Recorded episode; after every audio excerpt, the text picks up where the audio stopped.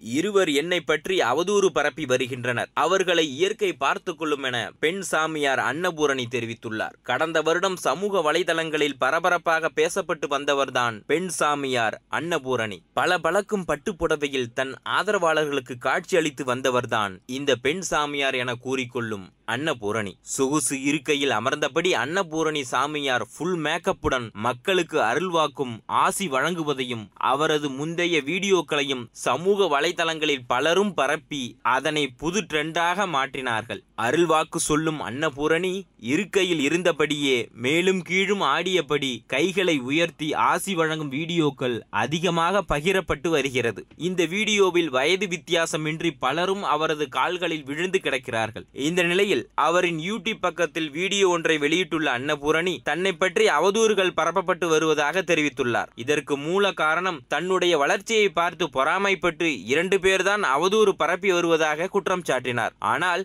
அந்த இருவரின் பெயர்களையும் தான் குறிப்பிட விரும்பவில்லை என்று குறிப்பிட்டுள்ளார். அவர்களை இயற்கை பார்த்து கொள்ளும் என்றும் இவ்வளவு நாளும் என்னுடைய அன்பு கணவர் அரசு கூட தான் வாழ்ந்துகிட்டு இருந்தேன். அரசு கூட தான் வாழ்ந்துட்டு இருப்பேன். முக்காலமும் நாங்கள் ஒன்னா வாழ்ந்துகிட்டே தான் இருப்போம் என அன்னபூரணி உருக்கத்துடன் தெரிவித்துள்ளார்.